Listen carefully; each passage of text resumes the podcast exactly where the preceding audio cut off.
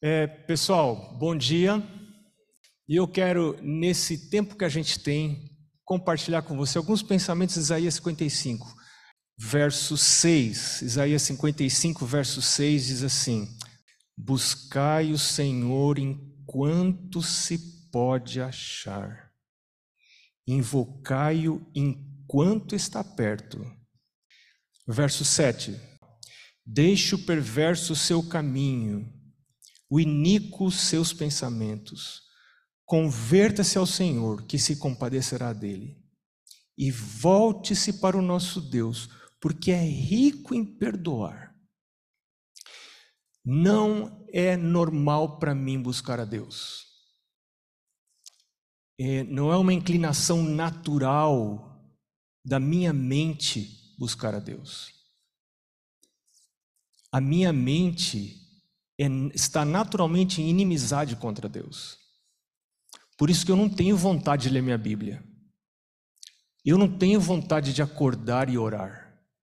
Eu não tenho vontade de estudar a lição da escola sabatina. Estou falando eu mesmo. Eu não tenho vontade de ler os escritos do Espírito Profecia. Isso é normal.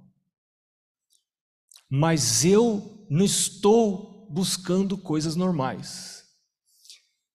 E aqui Deus está fazendo um convite para mim. Deus está dizendo: busque, me busque. Busque ao Senhor enquanto você pode achar. Isso quer dizer que existe um tempo para eu buscar a Deus. A minha mente vai se afastando gradualmente de Deus, até que chega um ponto que a gente conhece como sendo o pecado contra o Espírito Santo. Nesse ponto, a gente não volta mais. Não volta não porque Deus não queira receber, mas porque a mente perde a capacidade de crer que tem perdão. Então Deus está dizendo: me busque. E eu posso buscar a Deus sem querer? Pode. Eu tenho feito isso muitas vezes. Muitas vezes eu acordo, eu aprendi isso. Eu aprendi que a minha vontade não pode mandar na minha vida.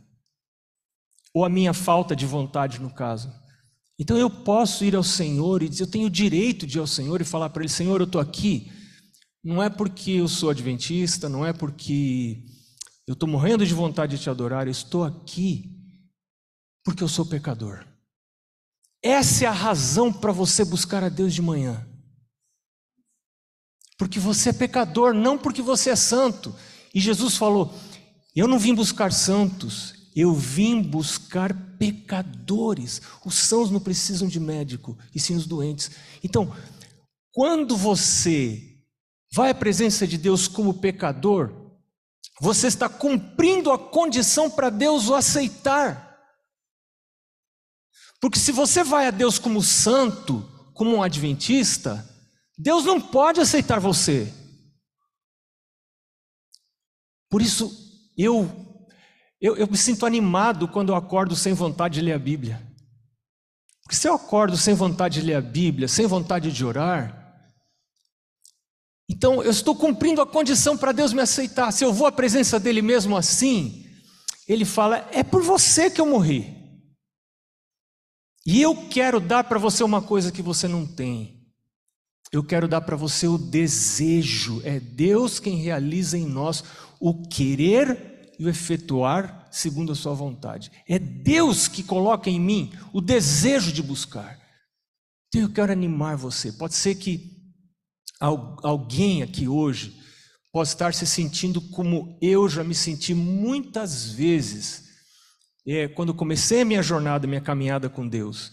Eu quase desisti porque eu pensei, isso não é para mim. Eu não nasci para as coisas de Deus. E era verdade, eu realmente não nasci para ser um pastor, para ser uma pessoa santa, e, e, e nem estou falando que eu sou santo também, né?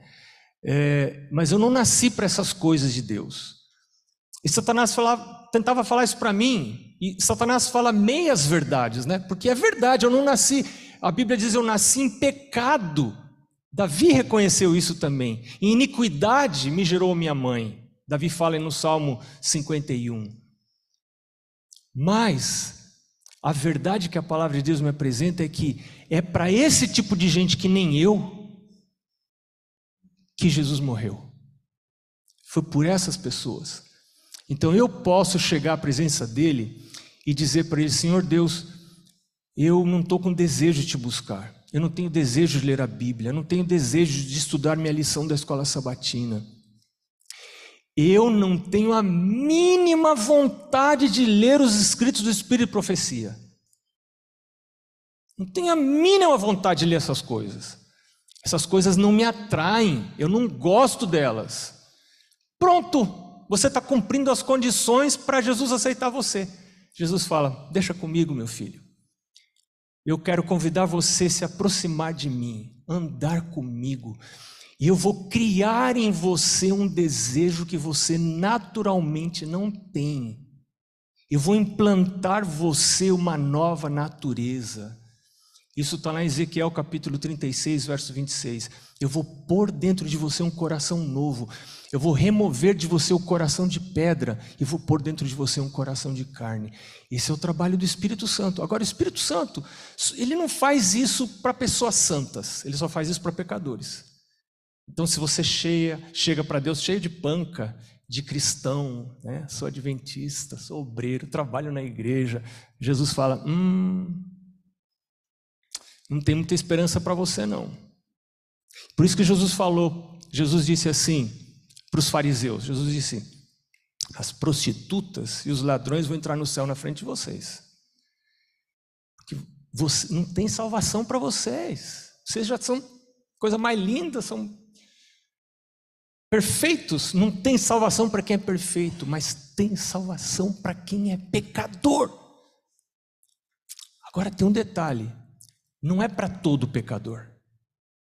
É para o pecador que reconhece que é pecador e que busca Deus mesmo sendo pecador.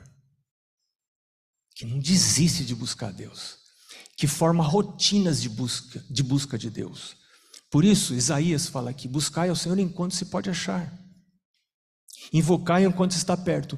Deixe o ímpio o seu caminho. Pô, isso aqui, isso aqui é impossível para mim. Como é que o ímpio vai deixar o seu caminho? Quantos propósitos você já fez e já quebrou? É? Como que eu posso deixar o meu caminho? Bom, agora é obra de Deus. E eu quero levar você para um outro texto, segundo texto, que está em Isaías, capítulo 26. Isaías, capítulo 26, verso 3 diz assim: Tu, Senhor, conservarás em perfeita paz aquele cujo propósito é firme, porque ele confia em ti.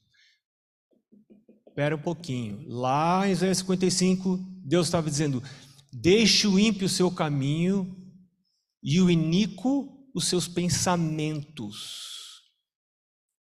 Quando eu começo a buscar a Deus, eu começo a ler a Bíblia mesmo sem ter vontade, mesmo sem entender a Bíblia.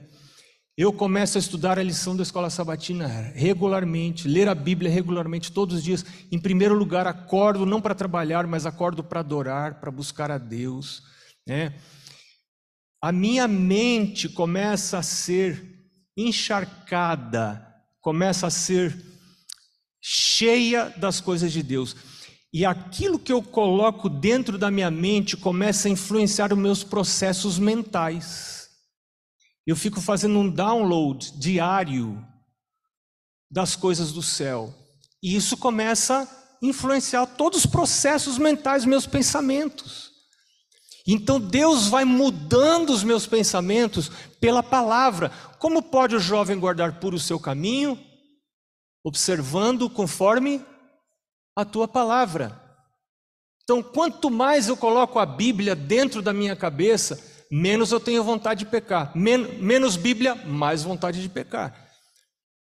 Então, eu vou à presença de Deus e eu, eu preciso fazer propósitos. Eu quero sugerir para você alguns propósitos, porque esse texto aqui, Isaías 26, diz que Deus vai conservar em perfeita paz aquela pessoa que tem propósitos firmes, porque confia em Deus. Faz propósitos porque confia em Deus. Os propósitos que eu faço não podem ser baseados na minha força, eles são baseados na força de Deus. Você pode dizer assim: eu não vou fazer mais propósitos porque eu vivo falhando, eu vivo quebrando meus propósitos. Eu prometo que para mim mesmo eu vou fazer uma coisa e eu não faço, então eu não vou fazer mais propósitos. Não, você tem que fazer propósitos diferentes. Os propósitos precisam ser baseados na força de Deus e não na sua força. Nós não temos força, nós somos pecadores, nós somos falhos. Que se apodere da minha força, diz Deus. Onde que está isso? Está aqui perto, 27, verso 5. Capítulo 27, verso 5.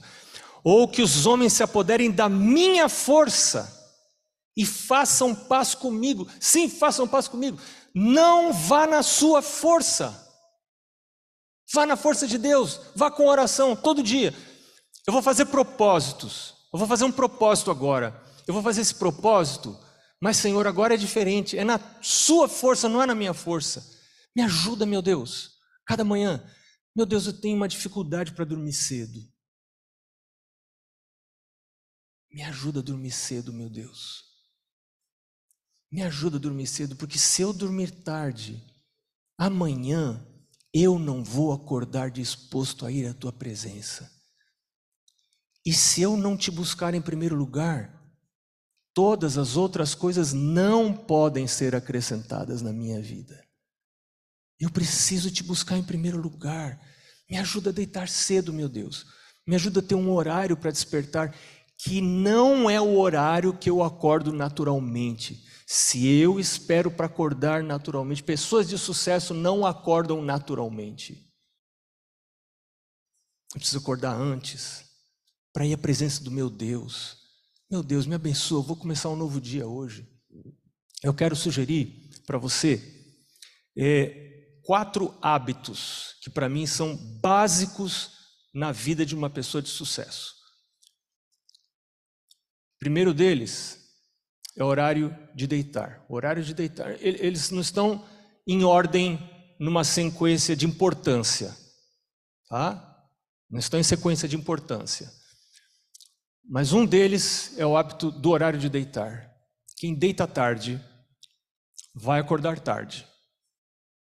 E se acordar tarde, sua comunhão com Deus está comprometida. Você pode ter desejo de buscar a Deus, mas vai estar comprometida sua comunhão.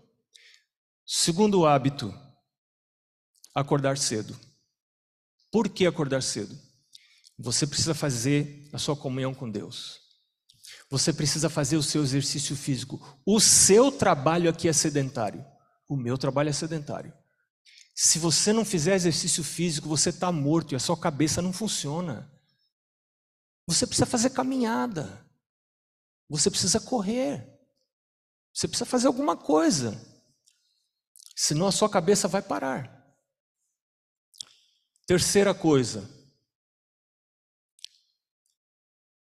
Será que eu estou esquecendo algum? O horário de comer. Seu horário de comer é sagrado, muito importante. E Ellen White diz que não deveríamos comer, colocar na nossa boca nenhuma partícula de alimento fora da hora da refeição. Isso é para a sua cabeça funcionar, para o seu corpo funcionar. A gente está rodeado por um mundo que não respeita a regularidade, que despreza hábitos de regularidade. Mas Deus fez o universo funcionar é, no formato de sistemas. E os sistemas que Deus criou, eles têm uma regularidade impressionante. Noite, dia, ano, mês, estações.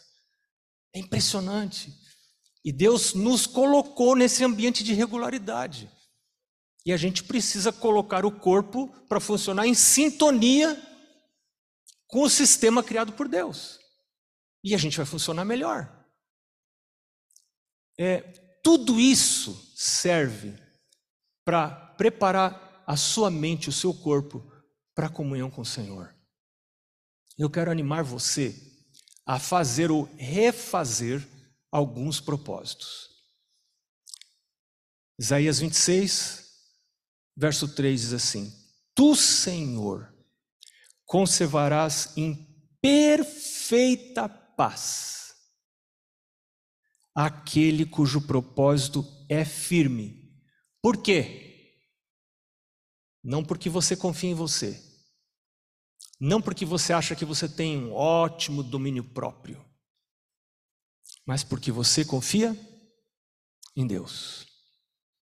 Que você, 27, verso 5, se apodere da força de Deus e faça paz com Ele.